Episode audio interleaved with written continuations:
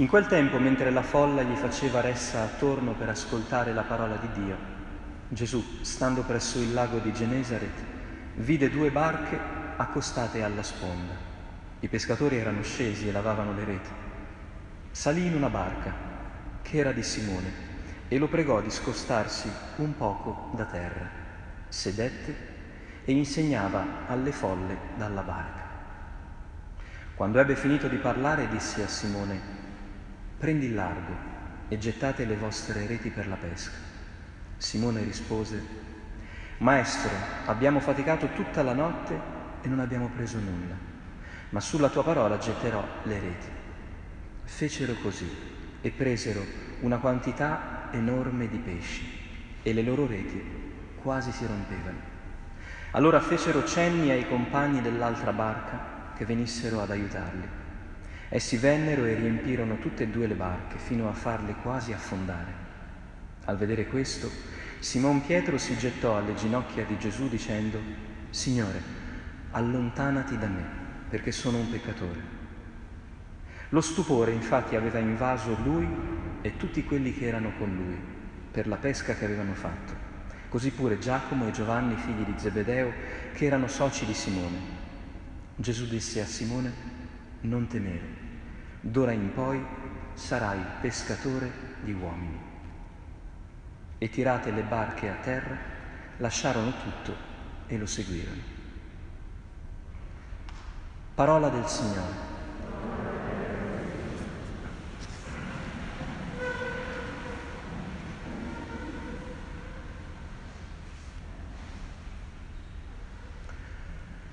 Vale sempre riavvolgere il nastro e fare il riassunto della puntata precedente quando ascoltiamo la liturgia domenicale, perché la parola di Dio della domenica non è un, un fungo isolato, ma è come una serie, è come quelle serie che vanno tanto di moda adesso, che c'è un episodio prima e uno dopo.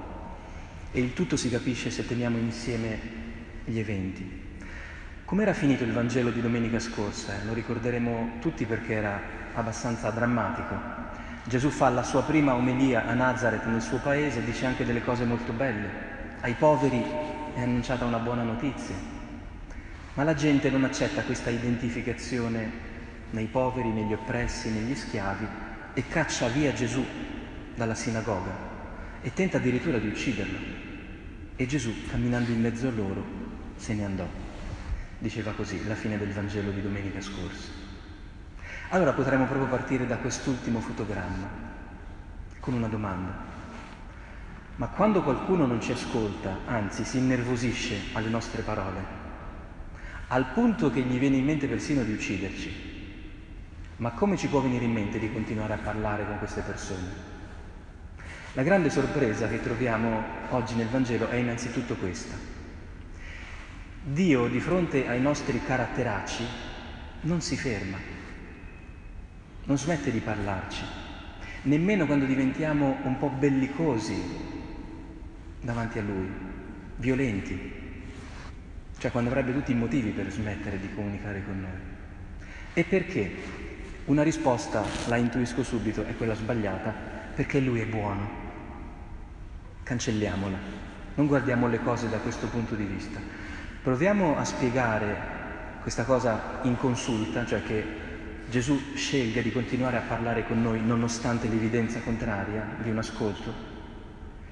Perché noi, nonostante le prime reazioni, restiamo ai suoi occhi molto interessanti, con un grande potenziale, anche se spesso ci chiudiamo. Io credo che dovremmo cominciare da qui a porre il primo mattone di questa liturgia domenicale, perché questa è la notizia che ci sfugge sempre, cioè che noi restiamo, oltre eh, tutti i nostri aspetti negativi, molto interessanti agli occhi di Dio e quindi dovremmo essere tali anche agli occhi nostri. Noi invece tante volte abbiamo di noi un'opinio- un'opinione un po' brutta, rassegnata. Certo cerchiamo di mostrarci molto bravi e splendenti agli occhi degli altri, ma di noi non abbiamo una grande opinione. E da qui nascono tutti i fraintendimenti anche con Dio. Perché capite, se Dio ha una buona opinione di noi, ma noi non ce l'abbiamo, possiamo parlare anche con Lui tutti i giorni, tutte le domeniche, ma non sarà mai un grande dialogo, perché non ci intendiamo sul primo punto, che con noi ci si può fare qualcosa, qualcosa di importante. Vedete, tutti i racconti di questa liturgia domenicale sono proprio persone che, con cui Dio ha dovuto insistere, perché se era per loro avrebbero fatto un passo indietro. Isaia, che dice no, io sono, ho le labbra impure, figurati, non posso andare a Sanremo, non posso parlare a nome tuo. Paolo che dice io ero un aborto, ero il peggiore di tutti, uno che nessuno sceglieva, accoglieva, eppure ha prevalso Dio. Dio ha insistito, ha fatto un po' di fatica Dio, ma ce l'ha fatta. Ed è per questo che oggi sono davanti a voi felice e con una buona notizia sulle labbra. E poi Pietro. Pietro che non aveva pescato nulla quella, quella notte, eppure sulla parola di Gesù si accorge della potenza di Dio. E allora dice, allontanati da me, Signore. E Gesù gli dice, no, no, vieni tu dietro a me. Vedete, tutti uomini che nel momento in cui scoprono la loro miseria, la loro povertà, il loro vuoto, fanno questa associazione, quindi Dio non ci può fare niente con me. E invece Dio sembra proprio dire il contrario, no, no, proprio perché finalmente sei consapevole che da solo non fai molto, ma con me facciamo tanto, ora inizia una storia. Ora puoi iniziare una storia insieme. E infatti credo che convenga proprio concentrarci sul Vangelo, che è la storia più interessante. Si dice così che c'è una grande folla non si dice subito che i discepoli quella notte non hanno preso nulla, compare dopo questa informazione, ma noi la sappiamo già. Quindi voi immaginatevi la scena, siamo attorno al lago, ci sono questi che sono stati fuori tutta la notte, eh, col freddo, l'umidità sulla barca e non hanno preso niente. Avete presente quelle giornatacce, quando tornate a casa e dite lasciatemi stare perché oggi è stata una giornata pessima, terribile, non è andato bene niente. Ecco, erano così. E Gesù si accorge che c'è la folla, che ci sono questi pescatori arrabbiati e delusi, e cosa fa? Chiede proprio a quei pescatori delusi e arrabbiati di prestargli la barca vuota. E lui la riempie con la sua persona e con la sua parola. E qui c'è l'altro indizio, no? Quando noi ci sentiamo proprio emarginati dalla felicità, da, dalla vita, noi veramente abbiamo l'impressione che con noi non ci si possa far nulla. E invece Gesù vuole cominciare ad annunciare alle folle e poi ai discepoli che proprio quando un bicchiere è vuoto può essere riempito. Noi questa cosa non l'accettiamo tanto. È il motivo per cui a Nazareth hanno cacciato via Gesù. Eh? Gesù ha detto, siete poveri, siete ciechi, siete oppressi? Benissimo, è arrivata la, la salvezza per voi. E quelli gli hanno risposto, e chi ti credi di essere? Perché quando Dio ci dice così, noi ci fermiamo subito alla prima cosa. Siete poveri, siete ciechi, siete schiavi? Ecco, ci fermiamo lì. E ci viene a dire, ma tu non sai con chi stai parlando, eh? Guarda che io tutto sommato non sono mica malaccio. È paradossale la nostra situazione. Facciamo fatica ad accettare i nostri limiti, ma non siamo neanche entusiasti di noi stessi. Siamo un coacervo di, di, di, di cattivi sguardi. Invece a volte vale la pena proprio con il nostro limite di identificarci pienamente, di accettarlo, di amarlo, perché allora possono venire delle cose nuove. È quello che Gesù tenta di fare con i discepoli e lo fa in un modo molto curioso perché si mette sulla loro barca ma parla alle folle. Io già me ne sono accorto da tanto tempo che Dio parla indirettamente. Cioè Dio parla a qualcuno, ma mentre parla a qualcuno sta parlando a qualcun altro. Ricordo questo episodio, eh, andavo a fare degli incontri in un istituto di suore e facevo queste catechesi a queste ragazze giovani, no? Nessuna di loro si è fatta suora, poi vabbè, magari dipende anche dal predicatore che non era molto efficace. Ma c'era un'amica di queste che l'accompagnava lì, che l'ultimo giorno viene a messa, sente soltanto la messa, non ha partecipato a nessuna catechesi, meditazione. Quella è quella che si è fatta suora poi. Cioè io pensavo di parlare a quelle otto che avevo lì davanti, invece il Signore stava parlando a una che era lì per caso, apparentemente. Ma spesso ci accade così, noi andiamo in qualche posto per accompagnare qualcuno e improvvisamente scopriamo una parola che è per noi. Noi la voce di Dio la riconosciamo spesso in modo sorprendente, non là dove abbiamo pianificato di trovarla, ma in un luogo dove sembra che si sta parlando ad altri, invece si parla improvvisamente a noi, si accende la luce su di noi. È molto bello quando accade questo nella vita, cioè che sentiamo che una parola sta entrando nel nostro cuore. È il momento in cui passiamo dalla folla, dall'anonimato della folla, alla relazione personale con Dio. Ciascuno credo che abbia minimo un'occasione del genere nella vita, cioè in cui Dio si prende la libertà di parlarci un po' più forte nel cuore. Perché vedete, Dio deve parlare a tutti, ma poi ha bisogno di parlare a ciascuno. E, questa occasione avviene nei momenti più strani della vita, quando ci sembra essere proprio da mandare allo sfascio carrozze, ecco che improvvisamente arriva la voce di Dio che ci dice, ora che non sei mica da buttare tu, anzi, tutt'altro. Cosa avviene qui concretamente? Che Finisce no? il suo sermone Gesù, quando ebbe finito di parlare, disse a Simon Pietro, quasi per verificare se avevano ascoltato anche loro no? la catechesi. Prendi il largo e gettate le vostre reti per la pesca. Ora, dire a dei pescatori che ci hanno operato tutta la notte, che conoscono il loro mestiere, andate a rifare di giorno quello che bisognerà fare di notte. Un po' di nervoso ti viene, no?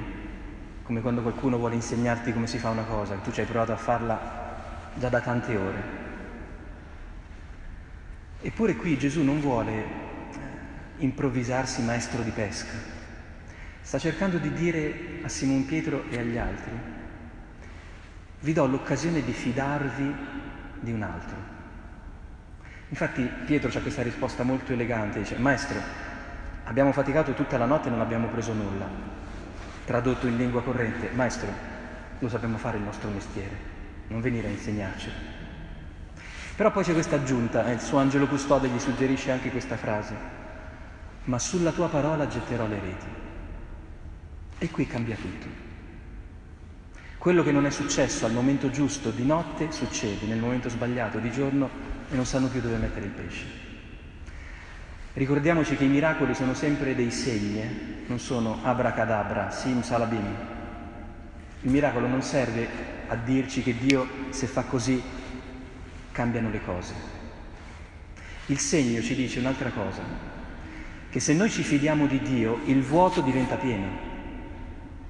La vita non cambia, ma improvvisamente la sensazione di essere falliti, di non farcela, si trasforma. Questa è la chiamata, la chiamata di Dio, la vocazione. Dio non ci deve chiamare a fare delle cose strane o estranee alla nostra vita. Dio ha l'unica pretesa di dirci che la vita diventa piena quando noi usciamo dall'incubo che stiamo remando e pescando da soli, perché questo a volte abbiamo l'impressione che sia nei nostri giorni un affannoso tentativo di, tentativo di salvarci, di arrivare il più in là possibile, di morire il più tardi possibile, ma ci sentiamo soli, non ci sentiamo parte di un progetto, di una cosa che stiamo facendo insieme al cielo.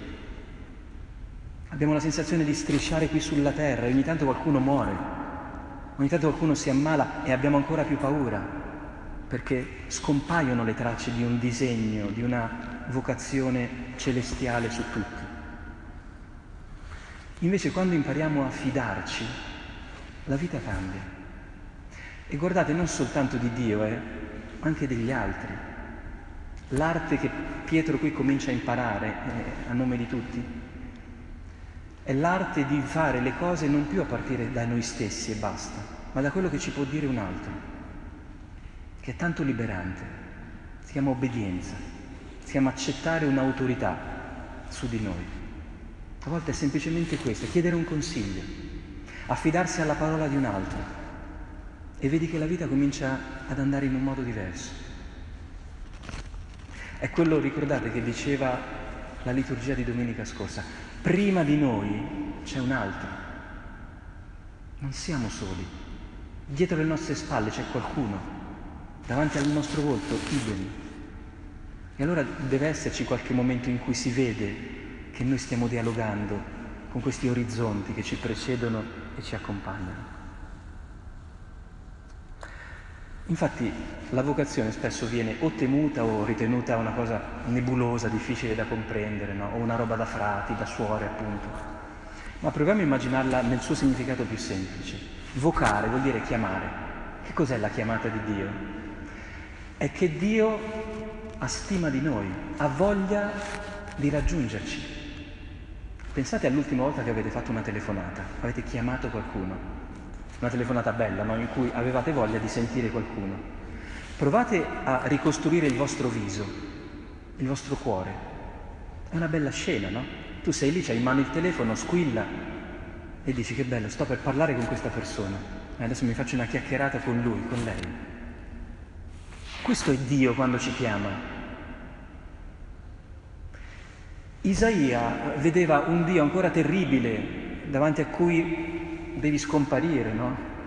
Questo Gesù che sale sulla barca vuota di Pietro e gli dice guarda che avrai bisogno di te, è tutto diverso, è una telefonata tutta diversa. La chiamata di Dio è la percezione nel nostro cuore, nella povertà, nella semplicità della nostra vita, che Dio di noi ha proprio voglia.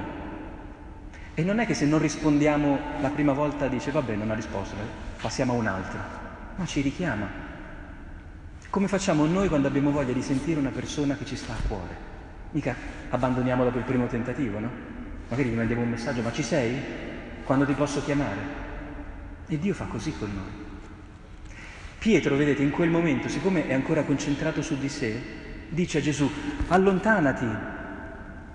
E Gesù sembra dire, ma perché? Sono un peccatore. E quindi vieni con me. Io lo so chi sei, ma sei tu che ancora non sai quello che puoi essere insieme a me. E gli dà questa definizione bellissima, un pescatore di uomini, letteralmente un estrattore di vita umana. Quando noi ci sentiamo chiamati da Dio, cioè abbiamo la consapevolezza che in questo mondo non siamo in cerca di autore, ce l'abbiamo già l'autore che ci ha chiamato, ci ha creato, noi uno cominciamo a vivere una sorta di pienezza nella rete del cuore innanzitutto, cioè ci sentiamo in pace, non siamo in ansia per le cose che ci mancano, che non sappiamo o che non possiamo decidere. Sappiamo che c'è già una bellissima decisione su di noi, Dio ci ha scelto, ci ha creato. Questa è la prima cosa che ci succede quando ci sentiamo chiamati, ma poi diventiamo capaci di tirar fuori la vita da noi e dagli altri. Vedete Paolo dice io ero veramente l'infimo, il peggiore di tutti, però oggi sono qui ad annunciare che Cristo è morto ed è risorto, che c'è tanta vita ancora, perché la risurrezione è questo, questo è l'annuncio della domenica. C'è ancora tanta vita, di vita ne rimane un sacco. Non è vero che è più la vita che, che, che si è consumata, che abbiamo perso, che abbiamo sbagliato a interpretare. Quella che rimane è tantissima. Questo vuol dire credere nella risurrezione credere che di vita ce n'è ancora tanta e l'autore della vita è convinto, è profondamente convinto che noi la meritiamo, che a noi si può dare la vita, la si può dare per sempre. Ogni chiamata specifica o si radica su questa prima convinzione oppure sono ancora i nostri tentativi di essere splendidi, persino agli occhi di Dio. La prima chiamata è a vivere e questa chiamata inizia adesso, in questo mondo. Vi lascio con una domanda. Se noi non ci abituiamo a credere nella vita, ad avere fiducia nella vita ora, con tutti i suoi enigmi, eh, con tutti i suoi punti interrogativi, ma se un giorno Dio ci dovesse proporre di vivere per sempre, noi avremo solo paura, se non, se non abbiamo risolto la paura di vivere adesso. Capite, la risurrezione ci serve domattina per alzarci dal letto, non quando moriremo per uscire dalla tomba. Ci serve adesso la risurrezione, per credere che la vita non è una fregatura, perché è una chiamata, perché tutto quello che vivremo è sotto lo sguardo e dentro la voce di un Dio, che ha nelle mani la realtà, che è creatore, che è un artista, che è un padre. Chiediamo al Signore in questa domenica di riconciliarci col fatto che la vita ci è già capitata ci rimane soltanto da credere, da avere fiducia che sia anche una chiamata a diventare una cosa ancora più bella di quello che è già.